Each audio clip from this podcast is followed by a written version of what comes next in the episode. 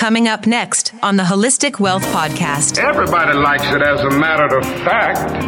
And somehow, this warm glow we feel when we are praised or when our name is in print is something of the vitamin A to our ego.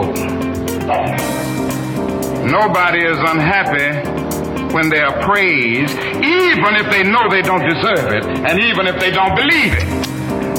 The only unhappy people about praise is when that praise is going too much towards somebody else.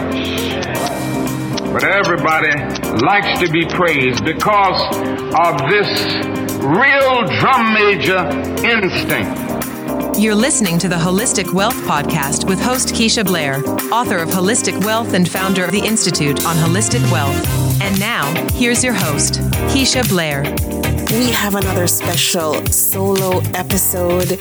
And today, the whole world celebrates Martin Luther King Jr. Day. And we're also celebrating on the podcast as well. And we have this episode for you today, which is inspired by his work and legacy. And it's on lessons on finding purpose and these lessons stem from some of the teachings of the Reverend Dr. Martin Luther King Jr. Now, before I go on, I just want to state again that this podcast is sponsored by the Institute on Holistic Wealth. And you can check out the Institute on Holistic Wealth's website at www.instituteonholisticwealth.com. There are a range of resources and courses available to help you live a holistically wealthy lifestyle. So back to the topic at hand now. I am so honored to speak about this just because in holistic wealth, when we talk about life purpose, the whole first part of the book is intended to help you build your life purpose portfolio. And for those who are listening to the podcast for the very first time, feel free to grab a copy of the book. It's everywhere online globally and in bookstores. And so the book is really geared towards building purpose. And it's so amazing how the Reverend Dr. Martin Luther King Jr. had so many lessons, right, on achieving purpose. And his famous, famous speech that he delivered on August 28th, 1963 when he stood on the steps of the Lincoln Memorial and spoke about his dream, not only for the United States and North America, but for the world in general, right? He called for civil and economic rights. He called for an end to racism. He called out the gap between the rich and the poor. And so that I have a dream speech inspired us all to dream big. It inspired us to not only go after what we want to see in our own lives, but it inspired us to think bigger, right? Think bigger than just us and think bigger than just ego, what we want to see for the human race, what we want to see for humanity. I'm just going to pause here for you to listen to a snippet of that speech before I go on, because it really is a call to action. But we refuse to believe that the Bank of Justice is bankrupt. refuse to believe that there are insufficient funds in the great vaults of opportunity of this nation. So we've come to cash this check, a check that will give us upon demand the riches of freedom and the security of justice.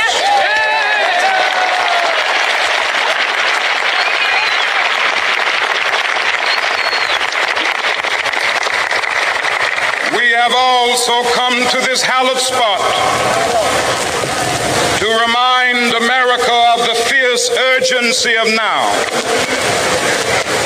This is no time to engage in the luxury of cooling off or to take the tranquilizing drug of gradualism.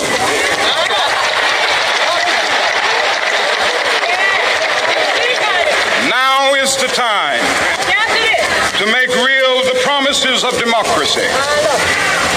Now is the time to rise from the dark and desolate valley of segregation to the sunlit path of racial justice. Now is the time to lift our nation from the quicksands of racial injustice to the solid rock of brotherhood. Now is the time justice a reality for all of God's children. It would be fatal for the nation to overlook the urgency of the moment.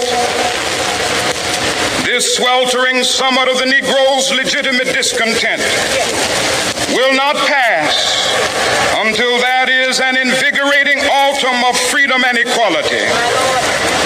1963 is not an end, but a beginning. Those who hope that the Negro needed to blow off steam and will now be content will have a rude awakening if the nation returns to business as usual.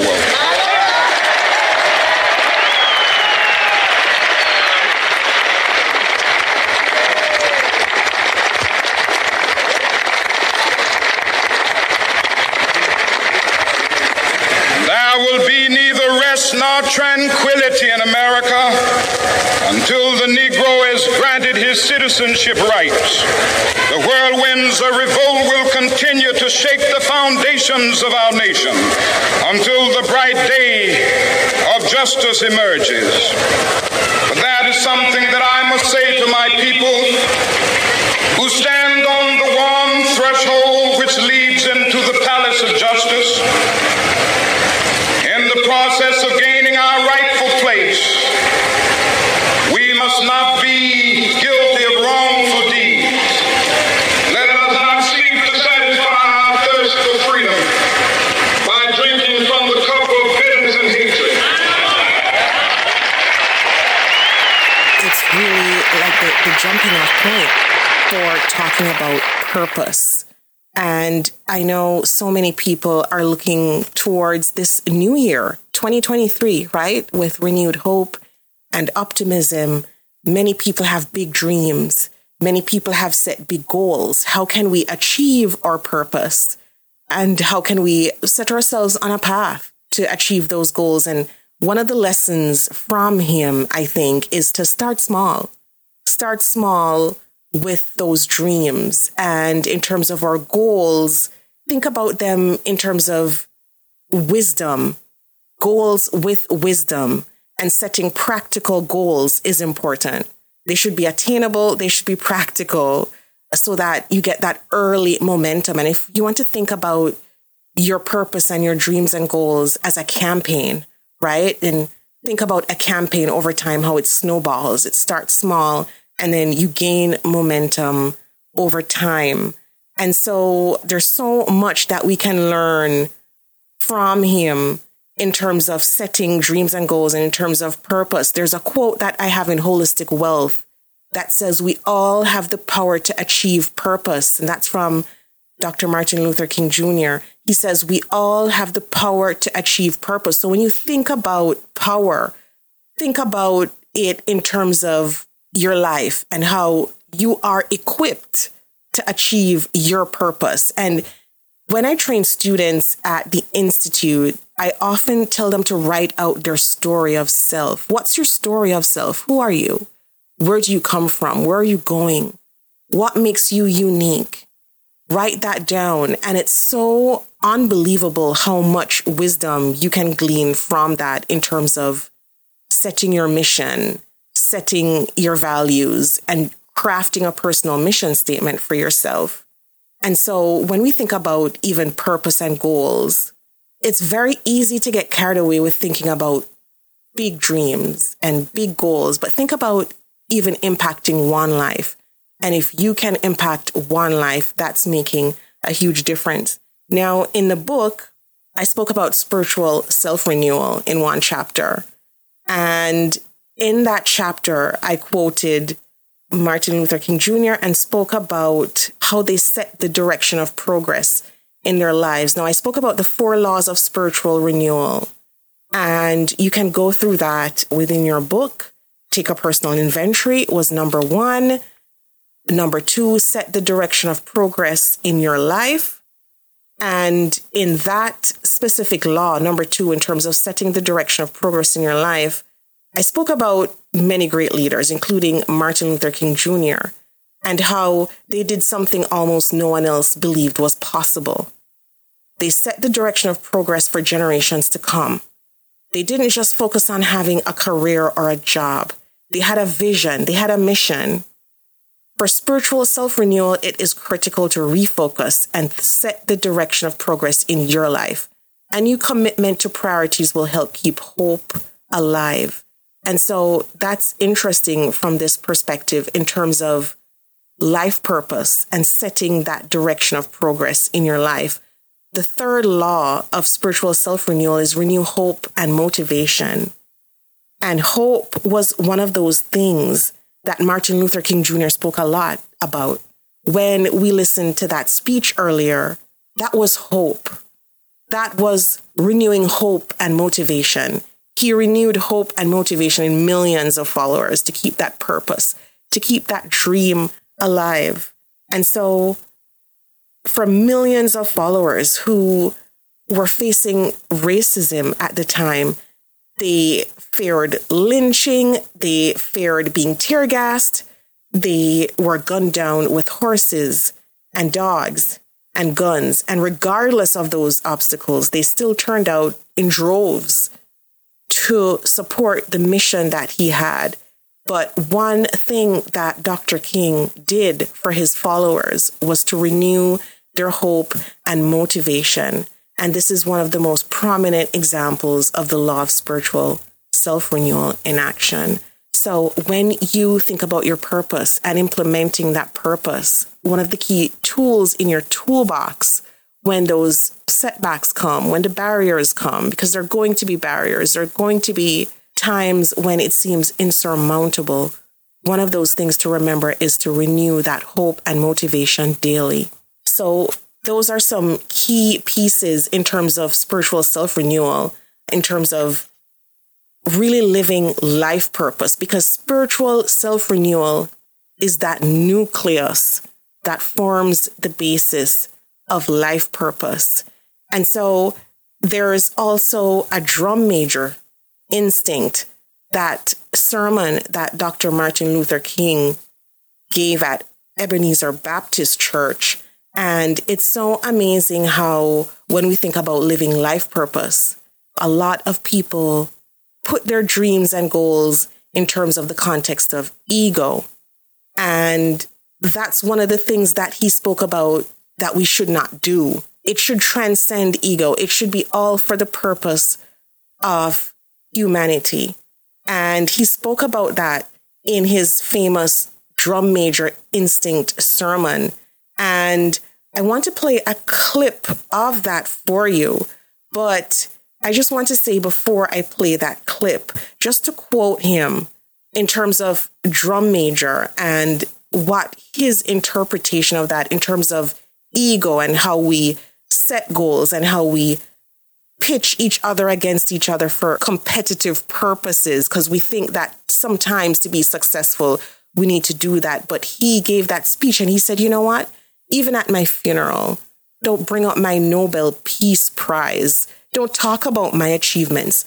Talk about what i did to help humanity. And i thought that was amazing. And it's a lesson for us in terms of when we're talking about purpose and how we set our goals and mission in life. They had dreamed, as most of the Hebrews uh, dreamed, of a coming king of Israel who would set Jerusalem free and establish his kingdom on Mount Zion and in righteousness rule the world. And they thought of Jesus as this kind of king. And, and they were thinking of that day when Jesus would reign supreme as this new king of Israel. And they were saying now, when you establish your kingdom, let one of us sit on the right hand and the other on the left hand of your throne. Now, very quickly,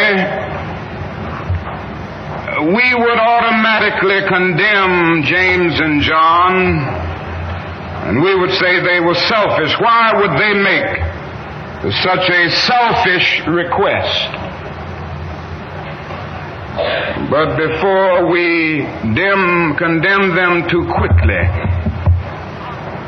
let us look calmly and honestly at ourselves, and we will discover that we too have those same basic desires for recognition, for importance, that same desire for attention, that same desire to be first. Of course, the other disciples got mad with James and John, and you can understand why, but we must understand that we have some of the same James and John qualities.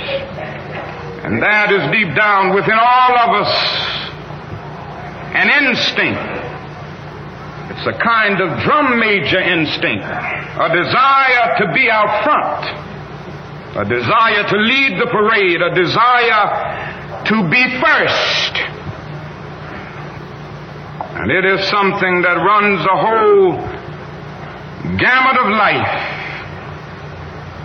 And so before we condemn them, let us see that we all have the drum major instinct we all want to be important, to surpass others, to achieve distinction,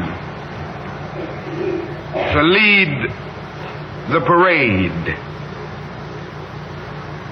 Alfred Adler, the great uh, psychoanalyst, contends that this is the dominant impulse Sigmund Freud used to contend that sex was the dominant impulse, and Adler came with a new argument saying that this quest for recognition, this desire for attention, this desire for distinction is the basic impulse, the basic drive of human, human life, this drum major instinct. And you know, we began early to ask life to put us first. Our first cry as a baby was a bid for attention. And all through childhood, the drum major impulse or instinct is a major obsession. Children ask life to grant them first place they are a little bundle of ego. They have innately the drum major impulse or the drum major instinct. Now, in adult life, we still have it and we really never get by it. We like to do something good. And you know, we like to be praised for it. Now, if you don't believe that, you just go on living life and you will discover very soon that you like to be praised. Everybody likes it as a matter of fact. And somehow this warm glow we feel when we are praised or when our name is in print is something of the vitamin A to our ego. Nobody is unhappy when they are praised, even if they know they don't deserve it, and even if they don't believe it. The only unhappy people about praise is when that praise is going too much towards somebody else. But everybody likes to be praised because of this real drum major instinct. Now, the presence of the drum major instinct is why uh, so many people are joiners. You know, there are some people who just join everything. And it's really a quest for attention and recognition and importance. And they get names that give them that impression. So you get your groups and, and they become the grand patron. And, uh, and the little fellow who is henpecked at home needs a chance to be the most worthy of the most worthy of something. It is the drum major impulse and longing that runs the gamut of human life. And so we see it everywhere, this quest for recognition, and we join things uh, overjoyed, really, that we think that we will find that recognition in. Now, the presence of this instinct explains why we are so often taken by advertisers. You know, uh, those gentlemen of massive verbal persuasion. And they have a way of saying things to you that kind of gets you in the bind. In order to be a man of distinction, you must drink this whiskey.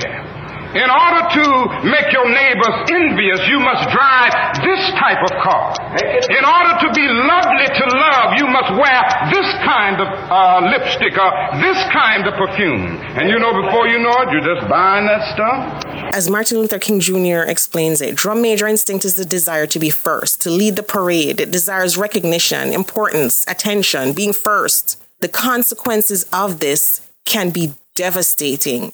And of course, we all can imagine why it would be devastating. And so, when looking at life purpose and implementing our purpose, I think it's a reminder from Dr. King to not start with ego. Start with humanity first. Put humanity first. Not start with the recognition, the accolades. What do I get out of this? Start with how do I even save one life? how do I even impact one life? And there's so much with personal mission and life purpose. There's a part of the book in Holistic Wealth where I mention implementing your life purpose and you think you don't have the resources to do it. One of the things that's very useful to do is to partner with others. Partner with others. When it seems too big and it seems too insurmountable, partner with others and have power with other people, whether it's people, clubs, organizations, to get your purpose off the ground, to get that mission off the ground.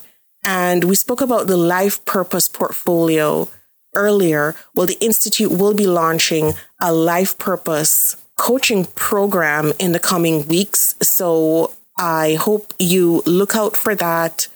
It's, it will be posted on the website and it's a life purpose coaching certification program, and it will be on the Institute on Holistic Wealth website. And so when you think about that life purpose, think about drumbeat and think about the things that you are passionate about. Think about your legacy in life and what you would want your legacy to look like. In the last episode of the podcast, we spoke about defining success on your own terms go back to that episode and listen to it because it speaks about authentically defining success on your own terms, which is also part of life purpose. And so I'm going to leave you here today. It's a shorter episode, but have a great week, everyone. Lots of holistic wealth for you this week and beyond. And let's remember some of these lessons as we go forward in the year, this year, some of these lessons from Dr. Martin Luther King Jr. The Holistic Wealth Podcast with Keisha Blair is brought to you by. Have you joined the Institute on Holistic Wealth? If you haven't already, what are you waiting for? Choose your membership plan at the Institute on Holistic Wealth slash memberships to join. As a member, you'll get access to free worksheets, advice, coaching, and an intentional design workshop. As you start to live a more holistically wealthy lifestyle, you'll want to stay for a very long time. So go to Institute on Holistic Wealth slash memberships to join. If you haven't read the book yet, pick up a copy of the award winning best selling Holistic Wealth 36 Life Lessons to help you recover from disruption, find your life purpose, and achieve financial freedom.